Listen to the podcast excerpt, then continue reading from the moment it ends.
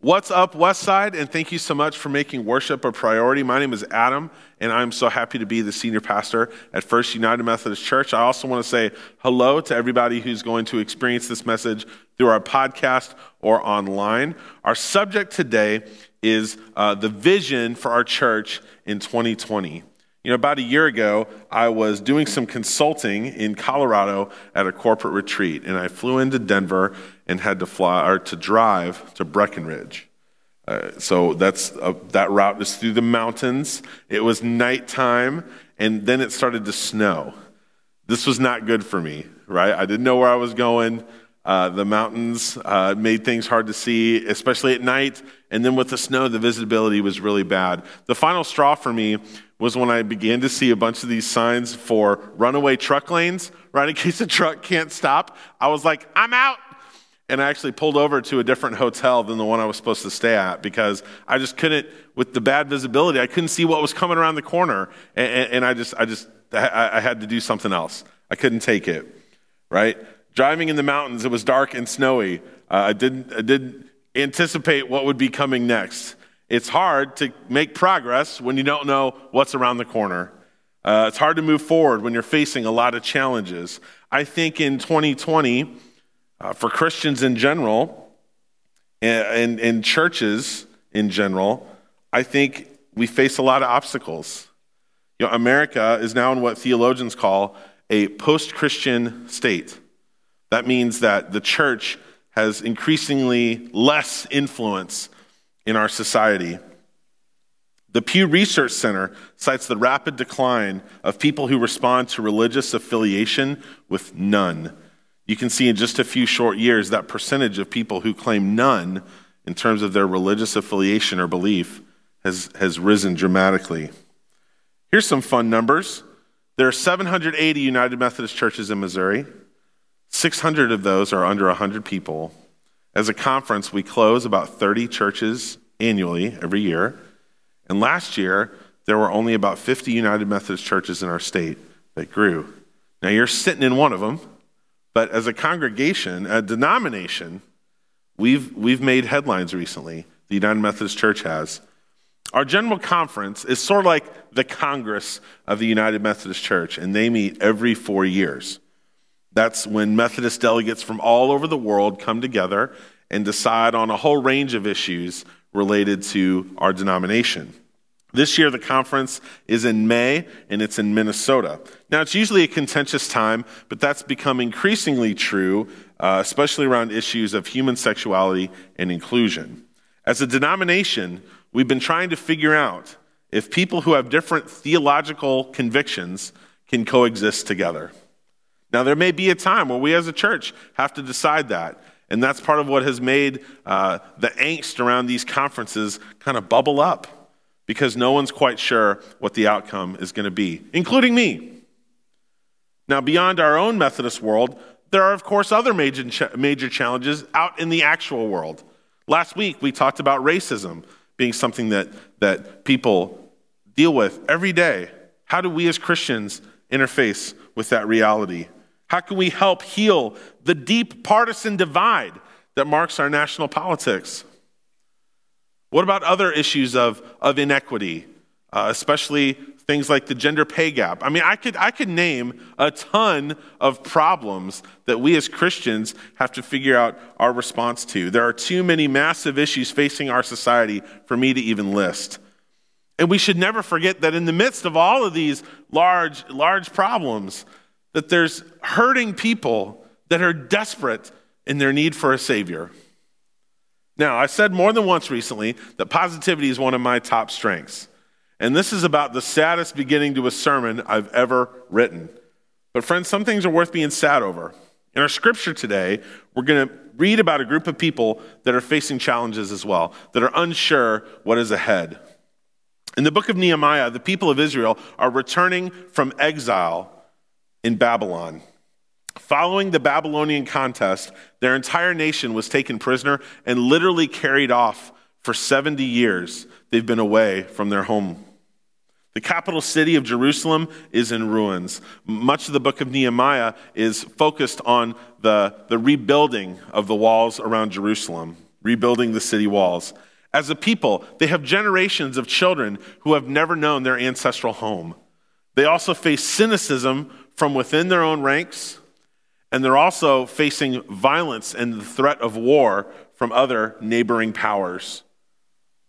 And so they're very vulnerable as a people. The way forward is unclear.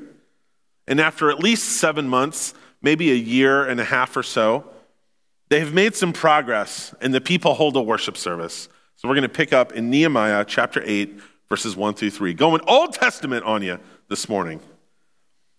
All the people came together as one in the square before the water gate. They told Ezra, the teacher of the law, to bring out the book of the law of Moses, which the Lord had commanded for Israel. So on the first day of the seventh month, Ezra the priest brought the law before the assembly, which was made up of men and women and all who were able to understand. He read it aloud from daybreak until noon as he faced the square before the water gate in the presence of the men, women, and others who could understand and all the people listened attentively to the book of the law. So, the book of the law of Moses would have been a scroll containing the Pentateuch, or the five books of Moses, the Jewish books of law. We just had a million person gathering downtown to celebrate our team. Imagine that scene, only had all the people from a city gathering together for worship. Imagine getting up at 5 a.m. because you were so excited to be at worship. It's a much different motivation, isn't it? All the people of Israel gathered to worship and hear from God's word as Ezra, their, their priest and prophet, read to them from the book of the law. The availability of physical media to read from was limited. Literacy, of course, nowhere near the rates we have today. Most people couldn't read or write, and, and the availability of those tools to read or write was limited. So it would have been very common practice for people to receive teaching this way. They read from daybreak until noon. Now, I just got to tell you, y'all are pretty spoiled with my little 22 minute sermons. Okay, there would be a riot if I tried to keep you here for five hours. And so the fact that the people received God's words for hours and hours and hours, it shows that they're desperate to hear from God, doesn't it? Some gathered had been raised in a foreign environment and they have lost their ability to hear and understand the Hebrew language that these laws would have been written in. And so, verse 7 tells us about people who were there to make sure that the folks who were listening could understand. In verse 5, we read this Ezra opened the book. All the people could see him because he was standing above them. And as he opened it, the people stood up. Ezra praised the Lord, the great God, and all the people lifted their hands and responded, Amen, Amen. Then they bowed down and worshiped the Lord with their faces to the ground. Standing up is a sign of reverence, right? What, what do we do when, when the bride walks into a wedding? We stand up to honor the bride. So, similarly, the people were standing to honor, to do something physically to show their reverence for God. And then bowing down is a sign of humility it was a sign of their repentance. So you can see just from their, their physical reactions uh, in worship that they're especially thankful to be worshiping back where they belong. You could see on display their passionate worship for God.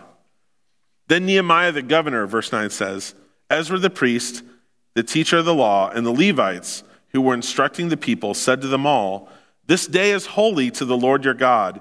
Do not mourn or weep.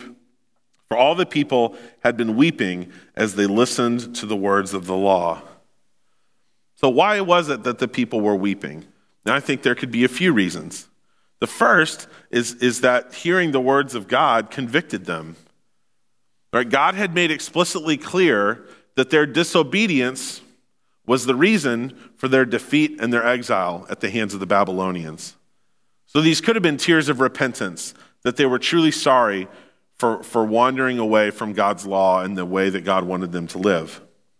Some may have, have wept having been at their first proper worship service in generations, having been gone from their home for so long and lived under the rule of the Babylonians. Maybe others were weeping for the way things used to be, a longing for that familiarity and nostalgia, the way things were.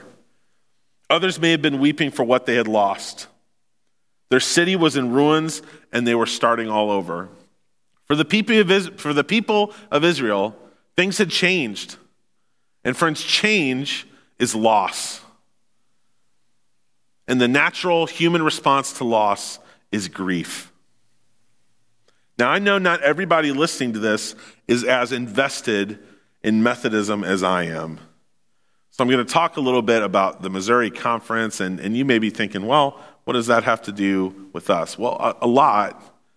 For one thing, uh, at Westside, the Missouri Conference is the body that gave us a $90,000 grant to start our second site.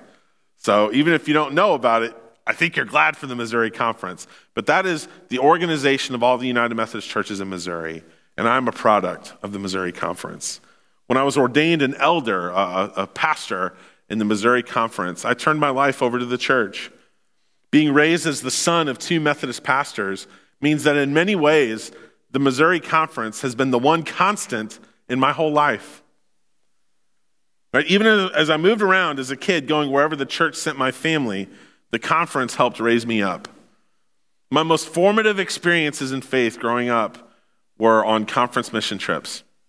I would jump in a, a van with a couple other kids in, in this leadership group, and, and I'd play guitar and help lead worship at all these different church camps, uh, mission trips throughout the summer. And, and I learned a lot about myself and about what it meant to serve God. I got to see the whole state, lots of the con- parts of the country. It was hugely formative in my life, seeing what people could do together in community in obedience to God. Man, I even met my wife at a conference event. Like, how dorky is that? Right? And so the conference also sent me here, where my family has been so warmly received uh, in a church that we already have come to love. I owe the conference a lot. I met some of my best friends through the conference. I firmly believe one of the best things we've got going as Methodists is our network.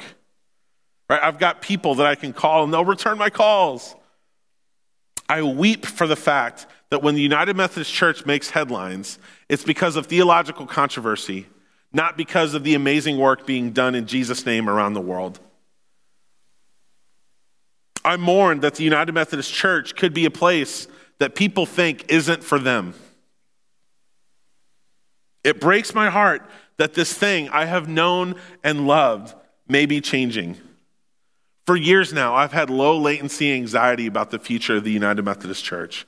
I've spent a lot of time and energy mourning and literally weeping for the future of our denomination. And I'm done. I'm done weeping. I'm done mourning in advance. I'm done trying to see around the corner and make predictions and, and being anxious about that and weeping over all these potential outcomes. I'm, I'm, I'm done. I'm releasing my anxiety and I'm trading it for the joy of the Lord. That's what we read about in verse 10. That's what Nehemiah and Ezra tell the people. Nehemiah said, Go and enjoy choice food and sweet drinks and send some to those who have nothing prepared. This day is holy to our Lord. Do not grieve, for the joy of the Lord is your strength. When the people returned from exile, when they returned to Jerusalem, they faced a lot of uncertainty and a lot of challenges. When they worshiped and read from the law of Moses, they were reminded of who they are. Facing a crisis, they returned to who God had called them to be. Last summer, I met with about 200 folks from our church uh, across 20 different listening sessions. And, and in those kind of low key conversational environments, at the end, I asked everybody to give me three words on, a, on an index card that you felt described our church. These were, the, these were some of the highest recurring words or phrases. This is who you told me we are that we're welcoming or friendly. Now, I know not every church is batting a thousand when it comes to this. I know that's true. But this is a church that strives to be welcoming and friendly. There's, there's one particular couple that was new to our church last summer, around the same time I was. And it, it, it's hard to be uh, a new citizen in a new place. And, and, and so, in conversation with them, they, they got involved into a small group. And this semester, they, along with a, handful of other folks, have launched a small group specifically in a new time, in a new place, to try and draw in some people that are also new. They know what it's like to be the new person, and so they want to make sure that other new folks know they have a place here. I just love that so much that people are willing to help create the type of community that they desire. Just one example recently of the efforts our folks make to make sure folks feel welcome at our church. Another aspect or, or descriptor of our church that people listed was that we're caring. We're caring. You know, I mentioned that the church is often seen as irrelevant in our culture. Well, you know what? It's pretty relevant when you're trying to bury someone you love. You know when the church is relevant? When you're trying to grasp for hope that death isn't the end. And so we have a group of people whose entire ministry is providing food and meals for people on the day of a loved one's funeral. And that is a ministry that's often not seen, but friends, it is so valuable. It is so, it's, it's a holy thing to show folks hospitality and to care for them through the means of food, to show them God's love in that way on what is probably one of the worst days of their life. And so folks tr- are treated with great care as they mourn for their loved ones because of the ministries of this church. That's just one example of many that we could list. Pastor Sherry has a whole, whole slew of care ministries aimed at praying for folks and visiting folks when they're sick. And, and it's just vitally important that when you join our community that you're welcomed in and then that you can give and receive that care to make God's presence real through our church. And one of the other things that folks mentioned was a hallmark of our church or that described us was our focus on outreach and service. I could name a ton of examples here. Again, I only got 20 some minutes, not five hours. But one recent example is our Book Buddies program. That was kind of generated by someone at Westside, and it was a pledge for our church to provide students at our partner elementary school in the city with one book every month all school year, all almost 500 students. And this is an amazing thing because it's, it's helping encourage children's literacy. A lot of these kids may not have access to books, and it's given them something to look forward to. And again, it's a demonstration of our love for them and our care for them. I just think it's a brilliant idea, and it's made possible because of our, our focus on outreach. That we don't want to just huddle up inside these walls but that we want to reach out and be making a difference in all sorts of ways, and with Book Buddies specifically, in the lives of children at Whittier Elementary School. I'm so proud to be a part of a church where that's something that's emphasized. And so we will continue, friends, to be who God has called us to be. That's part of what this sermon is about. Let's remember who we are. In 2020, we're going to continue our mission to make new disciples of Jesus Christ for the transformation of the world.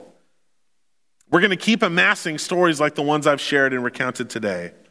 Last fall, our leadership team met, and based on some of this feedback I'd received at our listening sessions, uh, we, we kind of wanted to combine who we are, our existing values, with what we need to do in 2020, some aspirational values. And so here is our vision for 2020. Here's what it means to be a part of our church in the next handful of months. In 2020, we will unite as a church to communicate God's love through sacrificial service. That's what we're aiming for.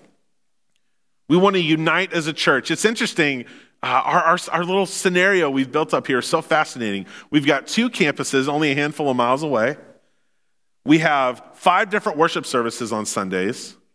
And we also have multiple styles kind of within those five services.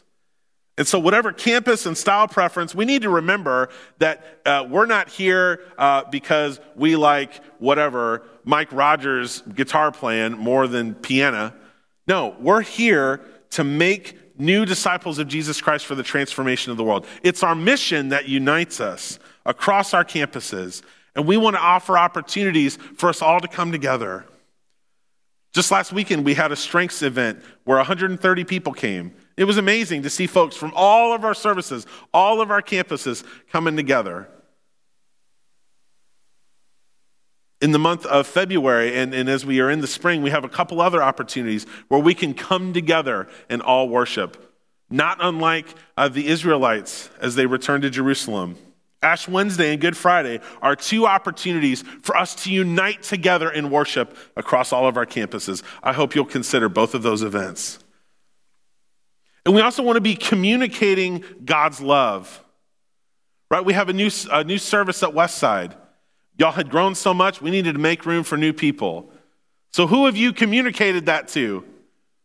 Who are you reaching out to? Who are you offering to be uh, to, to take advantage of the opportunity to be welcomed into your community? Because that's who we made room for. So we need to be speaking about the things God is doing in our lives. We need to be offering opportunities for folks to experience the power of discovering Christ in this community. So we never want to let go of that. And we also want to be emphasizing our, our, our ability to sacrifice for the sake of others, to be serving others. You know, I mentioned that, that Christianity is seen as being in decline in our country. And I think one of the reasons for that is because people see a disconnect between what Christians profess they believe and what we're doing. And so we want to make sure that our beliefs are aligned with our actions. Jesus said, uh, Whoever does not deny themselves and take up their cross and follow me cannot be my disciple. And so, if we're going to follow this mission, it's going to require some sacrifice. Jesus also said that whoever wanted to be great among you must be your servant. And so we want to be reaching out in service and love to our neighbors in order to display, to make real for them the love of Christ. And so we're going to continue to selflessly and sacrificially serve the people in this church and in this community. That's what it's going to take to fulfill our mission, to make new disciples of Jesus Christ for the transformation of the world. The vision for 2020 is in preparation for what we may not be able to see around the other side of the mountain. But, friends, all of this isn't just for our institutional survival. I'm not interested in that. That's not a compelling mission for us to keep, just stay together, man. Just keep it together. No, our mission is about more people coming to know the saving love of Jesus Christ. In 2019, we had 44 baptisms, at least. It's hard to keep track of them all. I'm not in the maintenance business. I'm in the disciple making business. So my question is who's next? I don't want to just kick our feet up and be like, well, 2019 had a great year of baptisms. Who's next? Who can we welcome, care for, and invite into service? The reason I'm done weeping for whatever's next in the United Methodist Church is that the General Conference and the Annual Conference and all of our structure exists to support the local church, not the other way around. It's the local church that makes disciples. It's the local church that baptizes people. It's the local church who welcomes and cares for folks. And so I'm going to double down on who we are. I'm going to double down on this church. I'm done weeping for the broader church because I can't control or predict any of that. All we can do is be who God has called us to be. It's the local church that makes disciples. And so I've traded in my weeping for our denominational process for the joy of the Lord. Because after all, it's called good news, isn't it? So, friends, I hope you will join me and come what may, unite as a church to communicate God's love through sacrificial service so we can continue to make new disciples of Jesus Christ for the transformation of the world. That's the vision. And everybody agreed and said, Amen. Let's pray. God, thank you for this time to gather and hear from your word. Just like folks did thousands of years ago, may we be desperate to hear a word from you. And in, and in our repentance and in our angst and in our selfishness, may we weep because that's not how you've called us to live.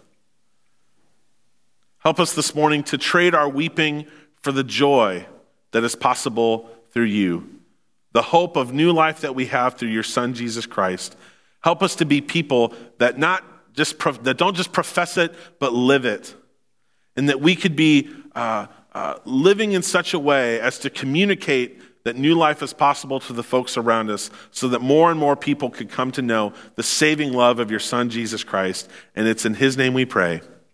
Amen.